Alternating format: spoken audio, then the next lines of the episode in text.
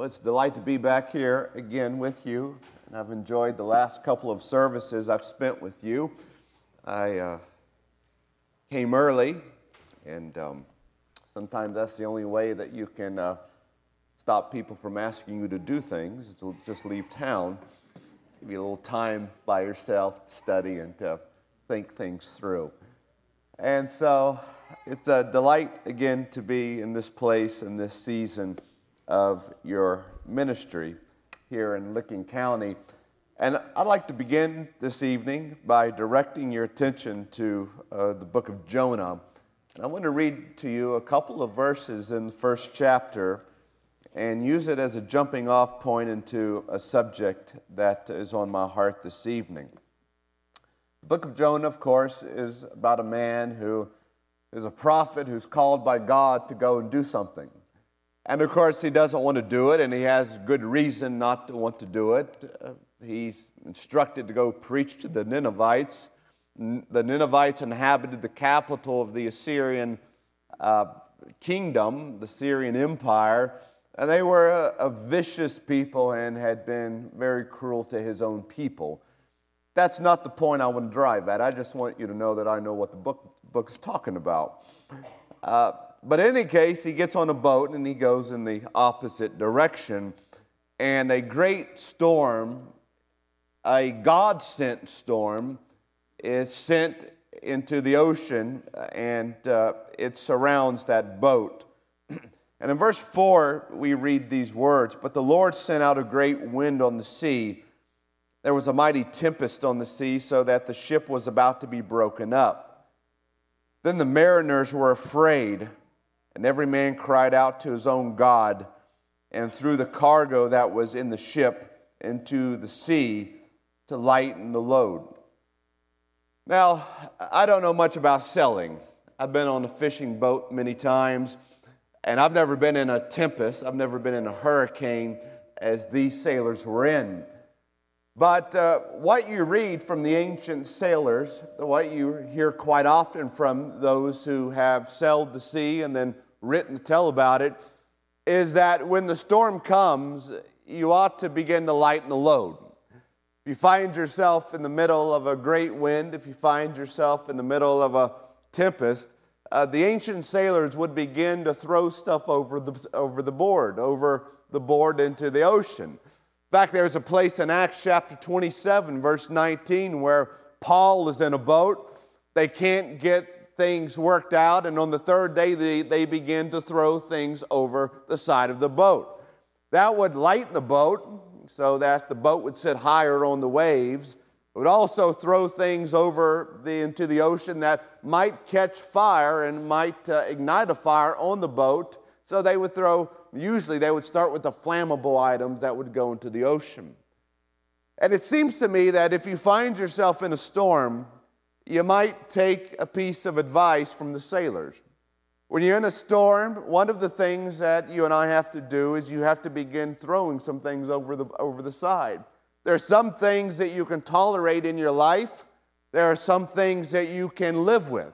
There are some things that aren't a problem as long as your life is going well, but when things get tempest, tempesty, there are things that have to go over the side of the boat.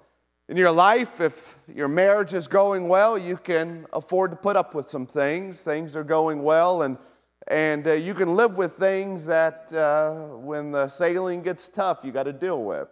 In your family, there are things that uh, you can live with. You can put up with those things. But when the storms come, you have to face them and you have to deal with some things that maybe you had put, put off. That's true in your life.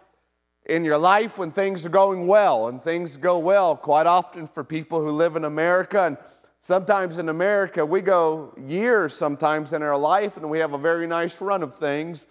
And uh, we uh, allow things to accumulate in our hearts. We allow things to accumulate in our lives that, that uh, don't sink us in the moment. They shouldn't be there, but because things are going so well, we can live with them on board.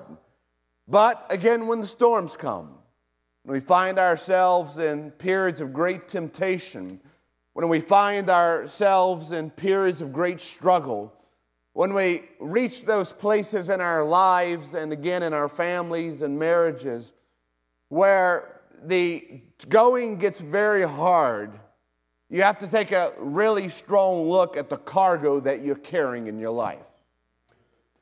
And in any life, I think that there are at least three or four things that have to begin to go over the side of the boat into the water if you find yourself in a storm. And the first is pessimism. Pessimism. I, again, I haven't been in a boat when the waves are really strong. I've been in a boat when I thought the waves were high, but it was nothing. But when the waves are really high and there is a sense that the boat might be threatened, I figure the last guy I want on the boat is the guy running around yelling, "We're all going to die." I mean, that's the guy. And he may think he's being helpful, but he's really of no help at all. The last thing you need is that guy that has no faith, that's not operating according to faith, the guy who is the naysayer. That guy just needs to go over the side. Pessimism just needs to go over the side and find a watery demise. You don't get rid of pessimism when things are going hard. You have to operate in faith. You have to operate at least in hope. And hope is suspicion that something good might happen anyway. Now, again, when we think about hope, hope, hope is a suspicion that, again, things might go well. Pessimism is the great suspicion that something's about to go wrong. You can't operate in pessimism. I mean, you think about having a suspicious mind. Imagine that uh, you worked all day and you go home. This is a guy I'm talking to here. There's your neighbor. He's in the lo- yard and he's working out there. You drive up. It's five fifteen. You're home. And um, he waves you over and says, "Come over here. I, I want to talk to you about the, the property line here. We got some stuff growing on the property line." You walk over there. And he says, "I don't want to talk to you about the property line. I just wanted to talk to you. Now, this is none of my business. And I've struggled with whether to have this conversation with you. But the bottom line is, if the shoe were on the other foot and I was in your situation, I'd want somebody to tell me. So I'm going to tell you.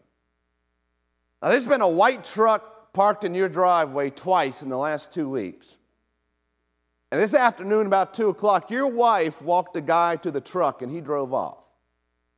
Now, again, it's none of my business. I realize neighbors shouldn't talk this way to each other. But, um, again, if it was happening in my house, I don't want to know.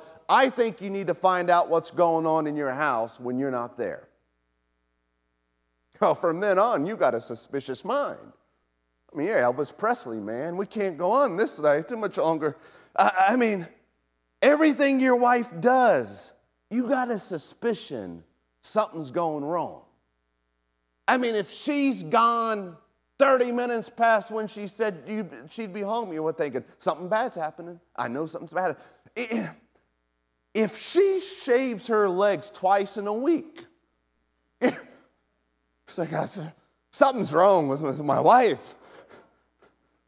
She's being normal. She's doing what she... Something's wrong. We've been married for twenty years. Something's wrong. Because see, you got a suspicious mind, and pessimism is the suspicion that something bad's happening. But hope is the suspicion, in spite of everything I see going on in my life, something good might be around the corner. And if you're a Christian, you got to operate in hope. You got to operate in positive suspicion because you believe in a God You believe that in spite of your financial situation, he owns the cattle on a thousand hills, so the check might already be in the mail. You believe as you look around and others are being blessed, you say, well, God's in the neighborhood. My house might be next. He's blessing all down this road. Well, you look at your situation and say, you know what? God doesn't heal everybody, but he heals a lot of people, and I'm a believer, I'm a Christian, and I might be in line for a miracle, so I'm going to keep praying. I'm going to remain hopeful in my situation.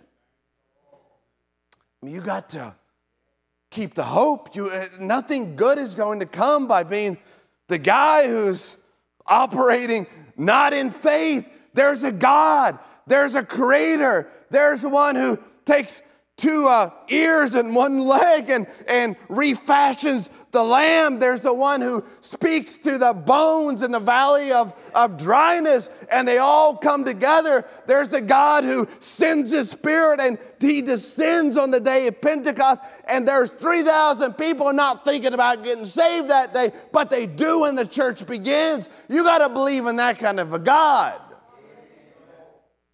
See, you guys... You know, you're in a bit of a storm. Any pastoral church is a bit of a storm. You got a room full of people that never been through a pastoral church. Yeah, I got a, bit, a little bit of a storm. When you got an independent church of God, it's a little bit more of a storm. Um, I went to Tennessee, and uh, former pastor uh, was in the hospital, and I went to see him. They said, well, Pastor, you got yourself a church there. And uh, he said, there's something you need to know about pastoring in East Tennessee. He said, most of those people came over the hills of North Carolina one or two generations ago. They're hillbillies. And they came down into Tennessee and intermingled and married the tobacco farmers. What all that means is that in East Tennessee, they've been bred to fight. And that's what you're pastoring. I, I uh, around pastors sometimes, and they say, so why would a church be independent? And I say, because a large majority of that church likes their independence. They're independent. Um, those are issues. And when you come to select a pastor, there's a variety of ways you can go, which leads to a differing of opinions. You want a young one? Do you want an old one? What are the things that he has to believe and preach? What are the things that are optional? What are the things that have to be on the resume? What are the things that are optional? Um,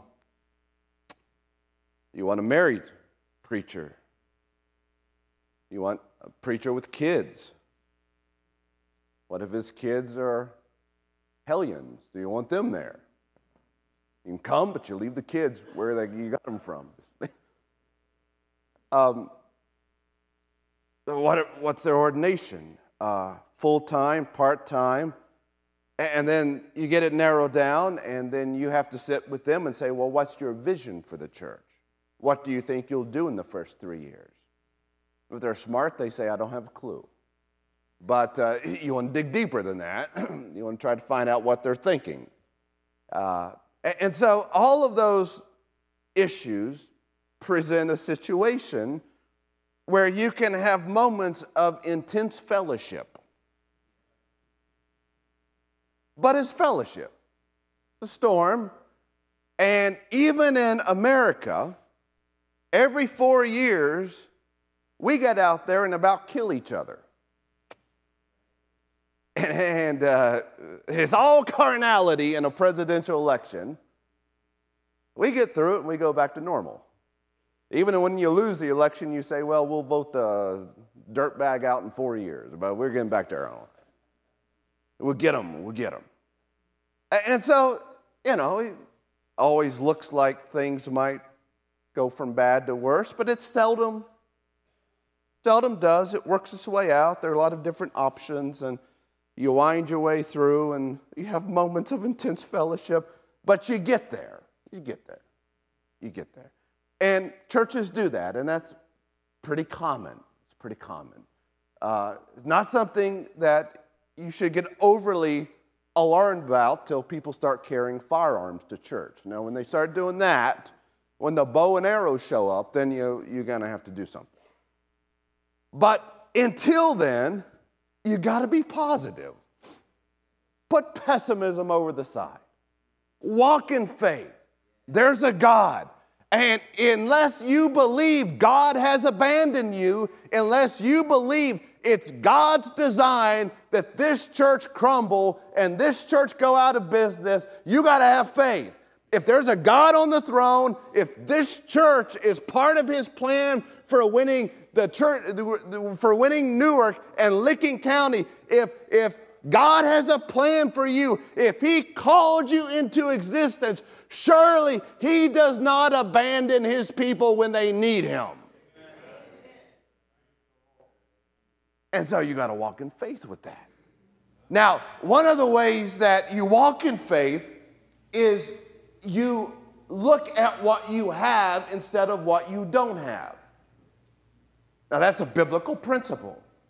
Uh, Elisha shared that with the widow Sarepeth. Sarepeth. Uh, she's got uh, two sons. Her husband's died. She has no money. They're in debt. The boys are about to be uh, taken into slavery to pay for the debt. So she dumps all that on preacher Elisha. Now, if it was me, I would say, how much money do you think you need? You're asking for money, right? Yeah. Um, uh, what do you want me to do? But Elisha's a wise prophet. And his question to her is, well, what have you got? You've told me what you don't have. Tell me what you got. And she said, well, all I've got is a bowl or a pot of oil. And he said, well, that's good enough. Go out, borrow all the pots, bring them here. And as she began to pour the oil into the pots, the oil kept pouring out of the original pot until there were no more pots, and the oil was taken and sold, and she was able to keep her sons from going into slavery, and the great miracle was accomplished in her life. Now again, here she is. She doesn't have a husband. She doesn't have financial security. Um... This future looks bleak in the moment, but the prophet said, tell me what you have. I don't want to hear your sad story. Tell me how God has blessed you. What has he blessed you with? You've told me everything you don't have, but how has God blessed you such thus far? And again, you have to do that in your life. You have to look at your life and say, well, you know what? We're really having an issue in our marriage. But you know what? You know what? I can drive to church. I got a car. I, uh, I ate dinner. When I go home, I'll have a mattress. And I'll even have air conditioning, something eighty percent of the world doesn't have. That's something. And you say, well, you don't understand my physical situation. My body is... It's really hurting. I mean, I've got a lot of physical stuff. Well, what can you do? Can you eat? Great blessing to be able to sit at a table and eat a meal. Are you able to, to sleep? Do you have any food to eat? You told me all the things that are hurting. Is there anything not hurting?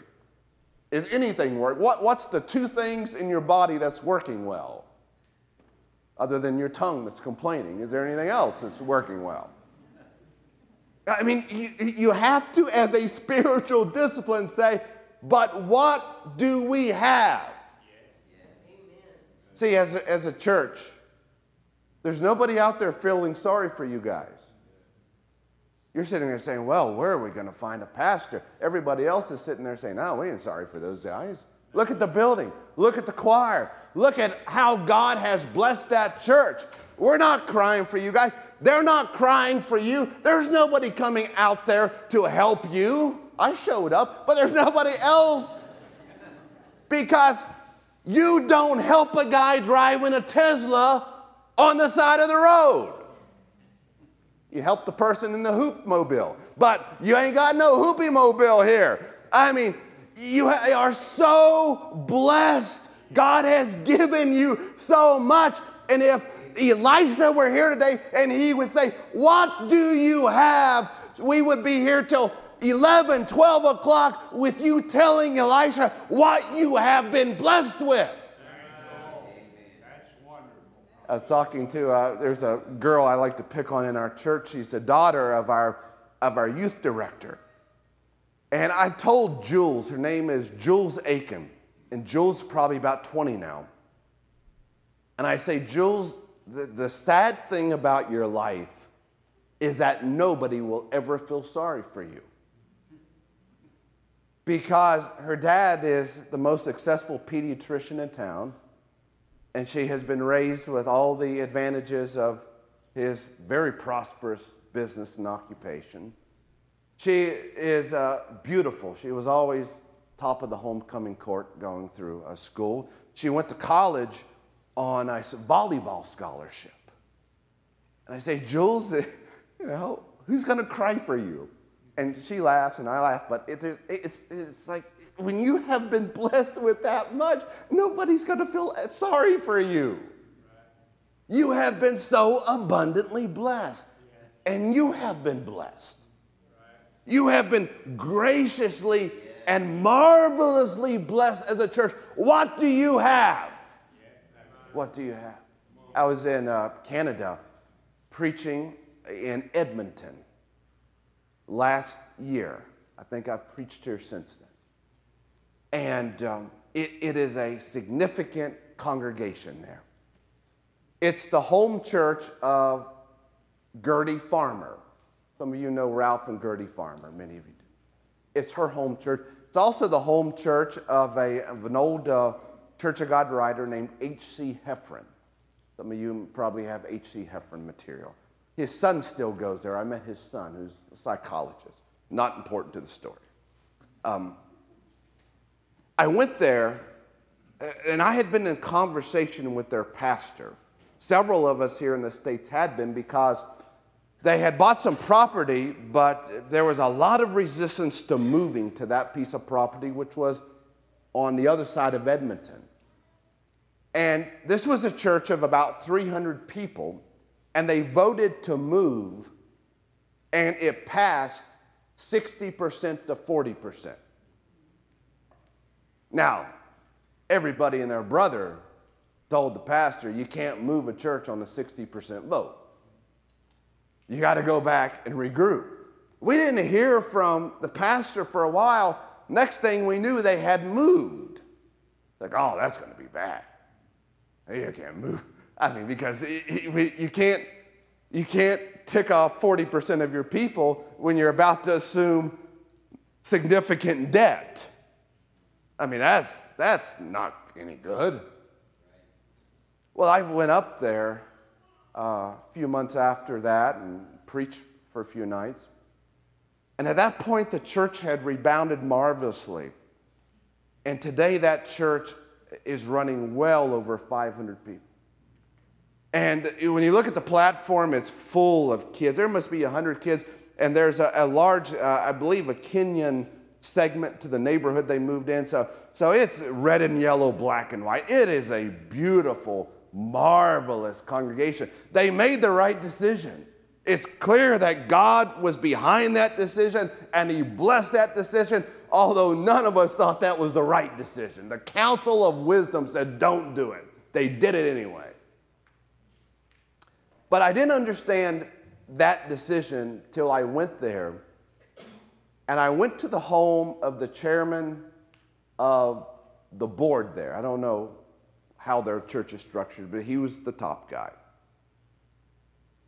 And then I understood why that decision got made, because I sit down with him, and he is the head of the oil reserves in Canada in Alberta. He doesn't have hundreds of people working for him. He has thousands of people working for him, under his, at least his uh, structural chart.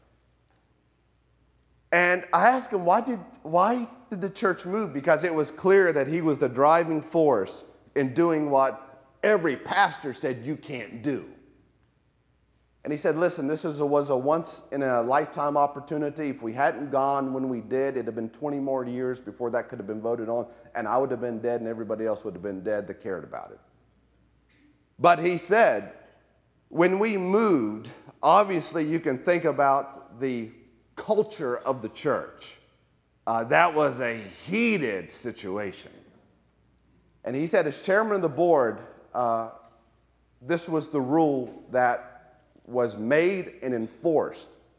He said, in no meeting of that board were you allowed to share a problem. You were not allowed to come in and say, a few people have been talking and I'm concerned. You weren't allowed to say that. It was a voting board, and you can bring a solution to a problem and we'll vote on it, but you're not allowed to air problems. If there's not a solution, we don't talk about it. We only talk about solutions. And he ran that probably like he ran his business. But in that situation, they were able, as a church, in spite of that tempest, what they said was, pessimism's going over the side. We're not going to deal with pessimism. We're going to walk in faith. We're going to stand in faith. We're going to, listen, if God is for us, who can be against us? He has not abandoned us in this moment. There's lost people. There's tens of thousands of lost people inside of ten miles of us. He has called us. We are going, and he will bless us. They did it. You have to put pessimism over the side. In the storm, it's got to go. Doesn't help for people to be running around saying, we're all sinking, we're all dying. Uh, we're, we're going down. Somebody needs to talk in faith. Amen. Not only does pessimism, pessimism need to go off to the side, but lukewarmness has to go off to the side. Has to go over the side. You don't want to face a storm in a weakened spiritual condition. Again, I don't know much about sailing, but I mean, you know, you look at uh, you look at Jonah laying down there when the storm got going. But but I would think that you want to face a storm at my best. I got to be at my best. This is important. We have to rise to the occasion. I have to rise to this occasion. And so you have to deal with your own sense of lukewarmness. Again, in Laodicea, that church in Revelation, the uh, Lord says to them, listen, you're, you're neither hot nor cold. You think you're wealthy, but you're poor. And, um, but but the, the big issue with them is that they aren't zealous. He, he admonishes them to, again, recapture their zeal for him. And in a storm, you have to recapture your zeal. You, listen, if your marriage isn't going so well, you can't deal with that in a weak spiritual place. If your family's having difficulty, you have to be at the top of your spiritual game. You can't face those issues in a weakened place. And I'll admit to you, in my pastorate, even now, I wish I had turned the corner in my life, but I haven't yet. And I pray that the Lord will continue to do what he started in me. But I haven't arrived yet. I have not been perfected at this point. I am not always at my peak spiritual condition. I'm embarrassed to tell you that there are seasons and have been moments, and I want to say moments, but, but we're talking weeks and even perhaps months, where my prayer life is not what it should be. Not for a person who's doing what I'm doing. It's not where it should be. There are moments when I'm very busy and I'm very irritated with people. And those are the moments that, at least as a pastor, you have to step back and say, I'm listening, but I'm not talking because I'm not at my peak level of spiritual performance. I don't know that my response in this moment is going to be a godly response, and I don't want to have to come back and apologize to these people. Because I'm angry, I'm mad, I'm busy, I have not prayed as I should, I'm haphazard in my thinking. It, it's just, I cannot engage in this moment. Now, when I was younger in ministry, I would go ahead and engage. But praise the Lord, He's done something in my life. I don't do that as often. You can't face a storm in a weakened position. I mean, listen, I'm saying this because I love you. The only threat to any church surviving a storm are roomfuls of people who are consistently trying to make decisions in a lukewarm position.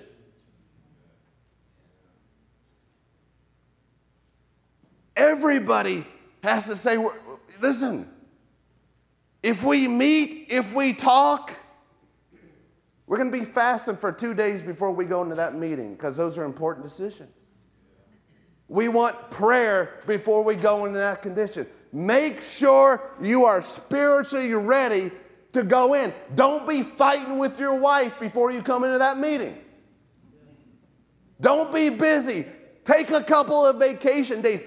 Get yourself in a zealous place for God. Get yourself in a place of spiritual strength. And churches need that. You ought to have the best services that you've had in a long time right now. Right now. If, if uh, and again, without a pastor, that is in and of itself a, a storm. You need to have spiritual vibrancy now. It's important now. You say, I never say amen. Learn. Stand in front of the mirror. Learn to raise your hand. First time you put it up, it's going to feel like a lead weight. Practice at home. You have to face it strong, not weak.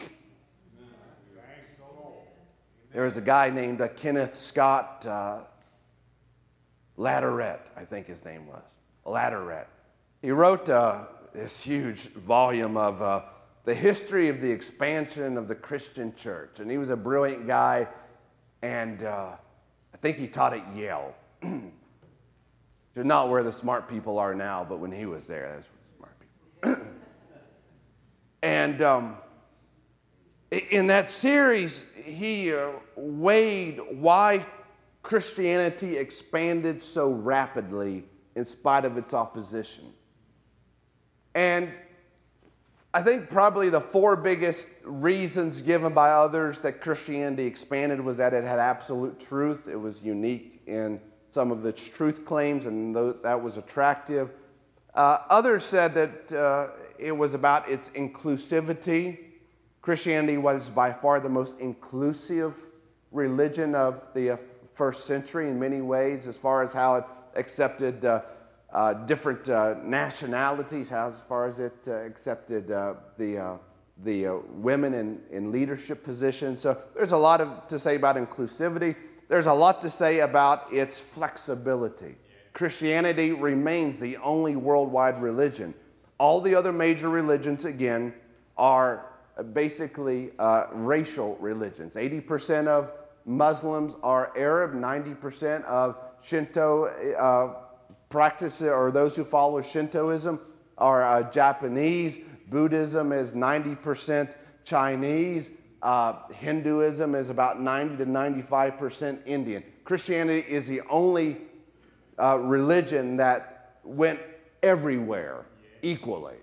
It's only national religion, but or, or the international religion, and that's because it's a very flexible religion. It can be adapted to different places.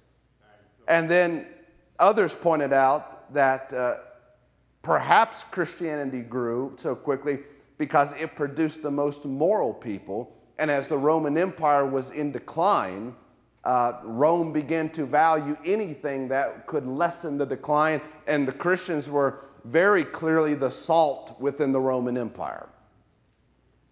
But Latterette said, you know, all that's naive. said all of that is true to some degree or another, but there's a naivete to it. He said, because when you study Christianity within the context of world history, what is clear is that at the very beginning of Christianity was a release of energy that has never happened in world history.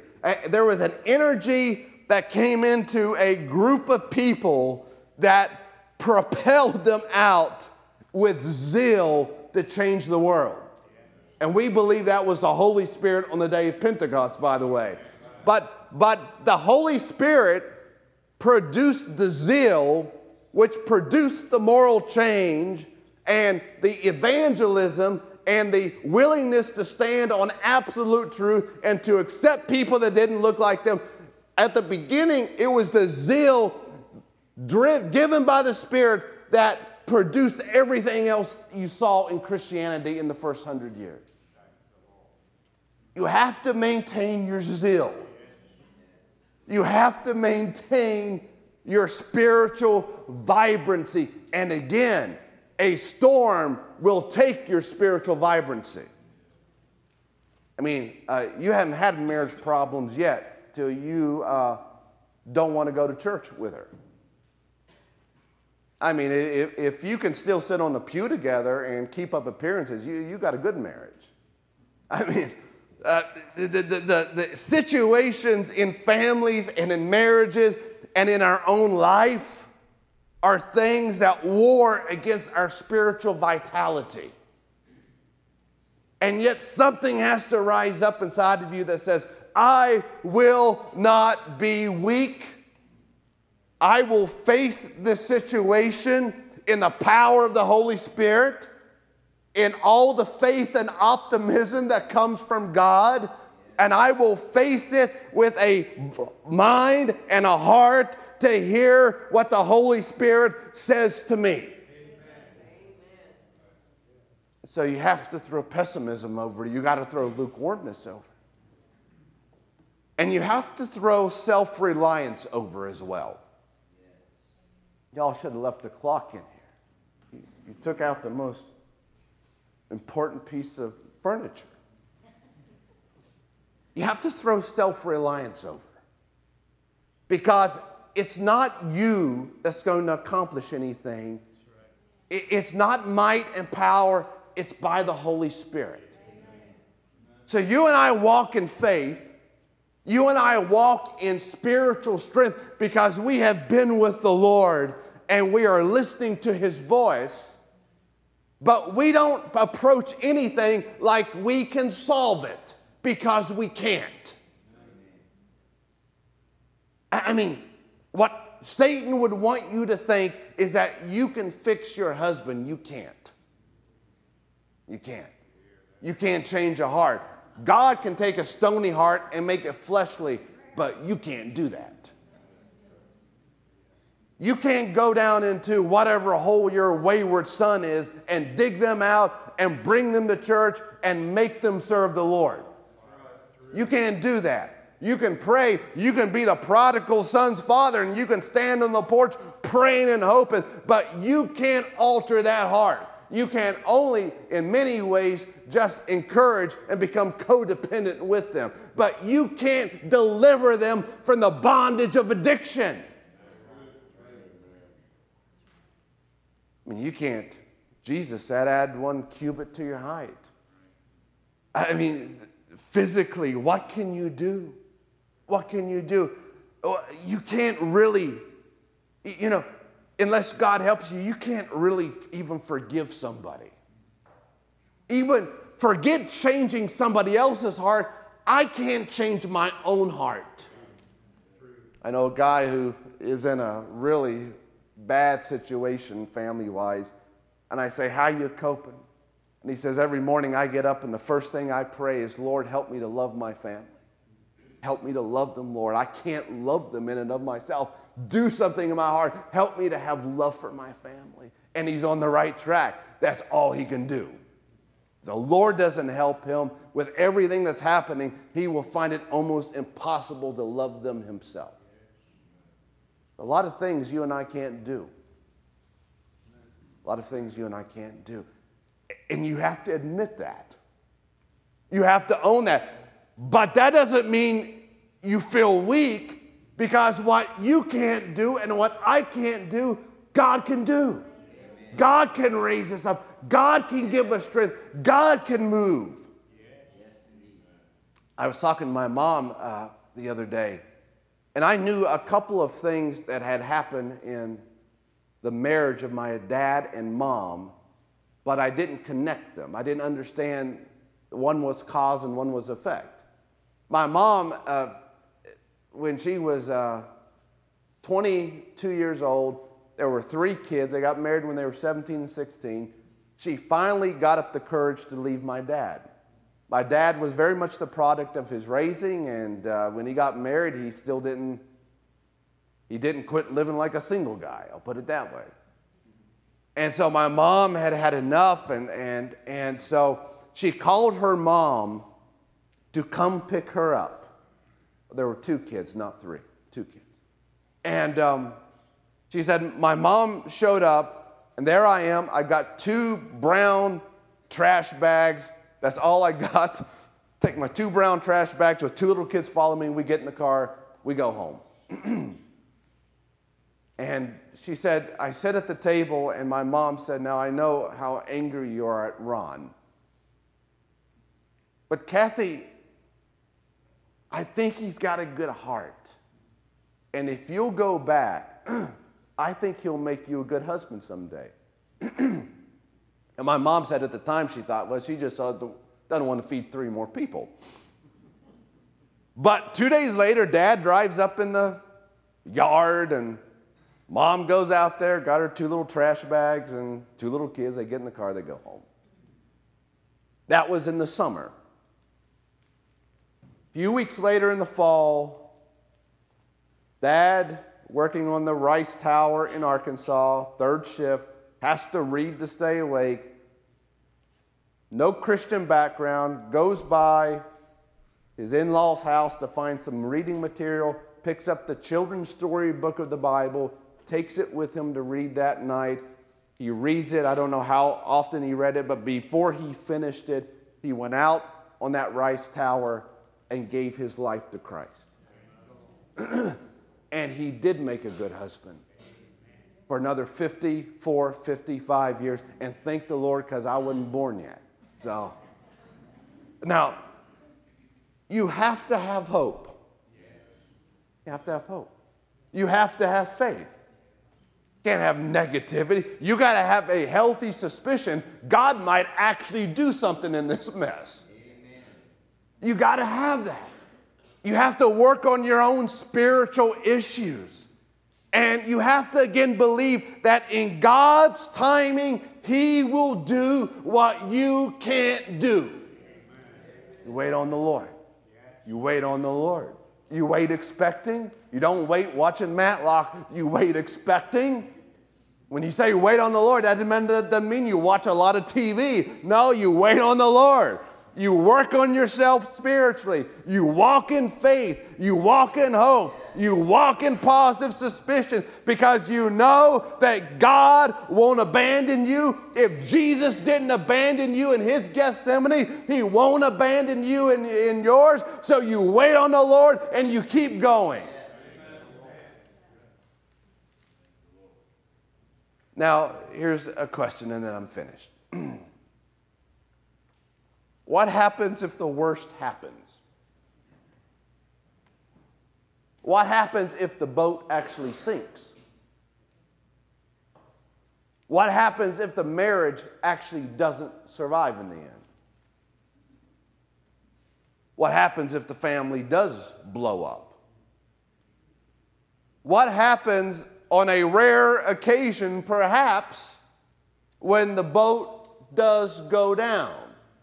What happens if your health does, in fact, not come back?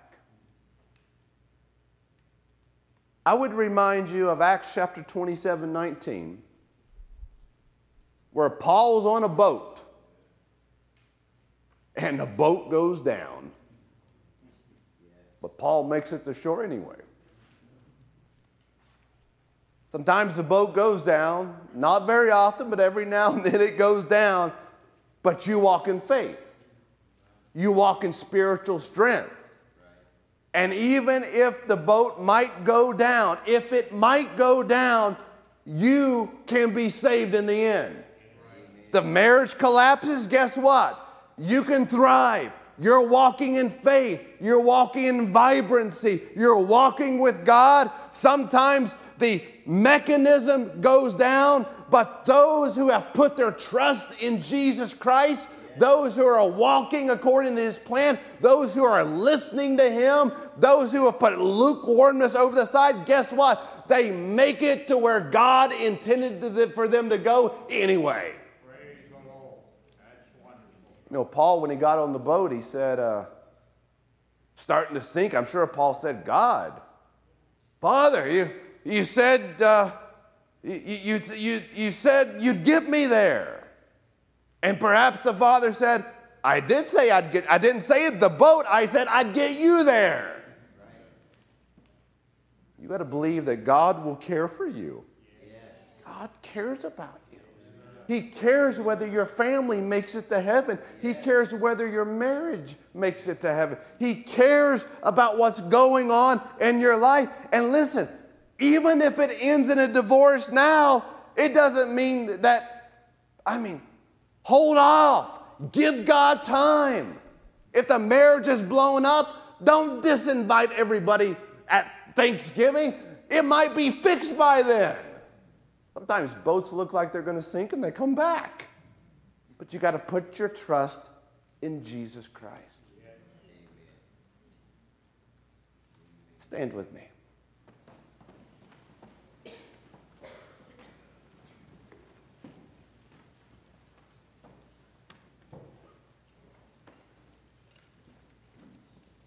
The very best that I can do and the very best that you can do. The waves are high. There's rain, there's gales. And the boat's rocking. The very best I can do, put my trust and hope in Jesus Christ. I can pray. I can make sure I'm an instrument of Him and I'm saying what He wants me to say.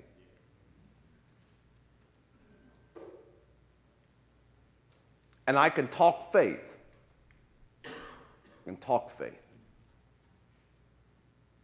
I can remember how He's blessed me. Every morning I get up, I can answer that question to myself. What do you have left? What have I got left? What has God given to me? Amen. And you start there. What has God given to me? And do I really think He would fail me now?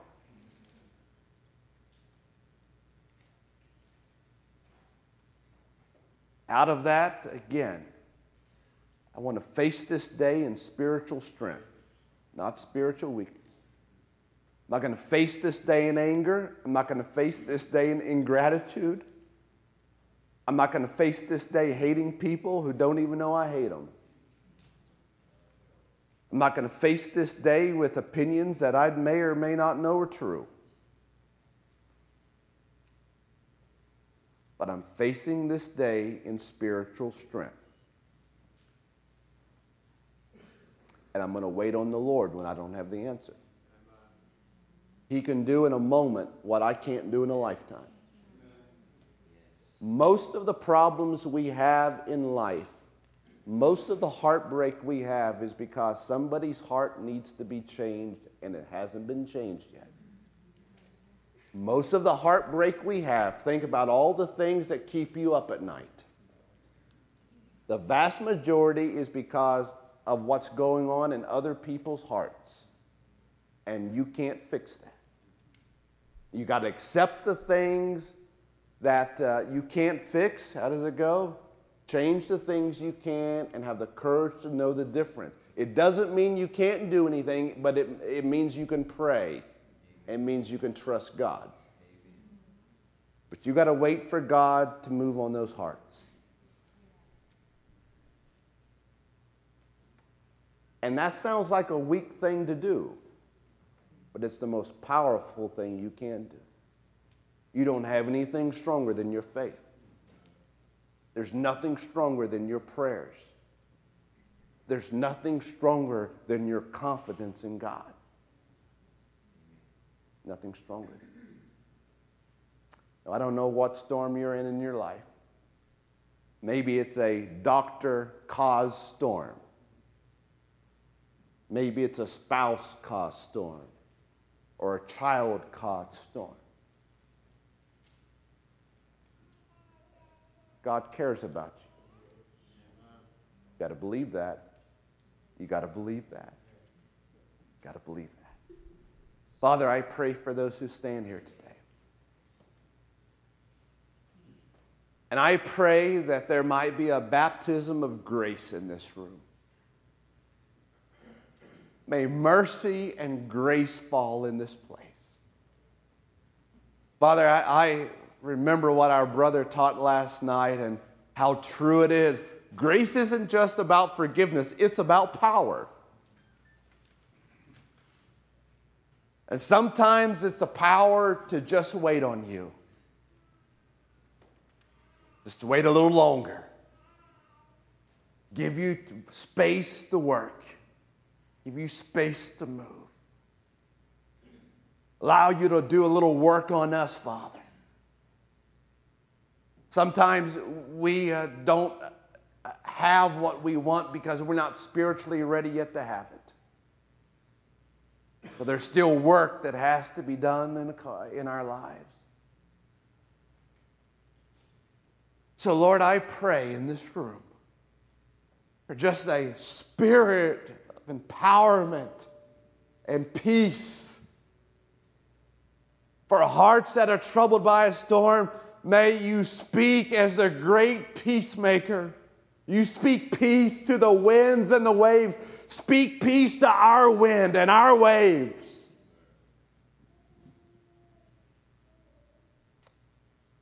Father, we feel our helplessness. And that's good, because that's reality. But now may we cling to your strength. Cling to your strength.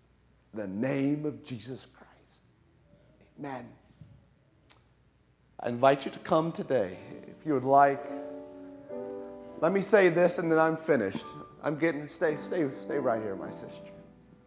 I remember reading about some folks who were on a boat, and the boat was really rocking, and uh, it, it, there were a lot of people on the boat that had never really sailed before, so they're down in the inner cabin, and they're scared to death.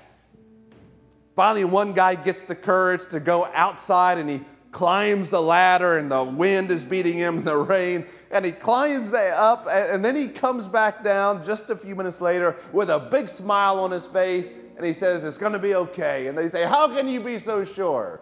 And he says, "Because I just saw the captain's face." Captain's not worried about it. We ought not be worried about it. I want to tell you something. The captain's not worried about your problem. Captain's not worried about it. The guy with the steering wheel in his hands is well capable to steer through any storm that comes in life. He's not worried about it, so why don't you cast your care on him? He's fine. Can you trust that? Can you trust that? All right. God bless you.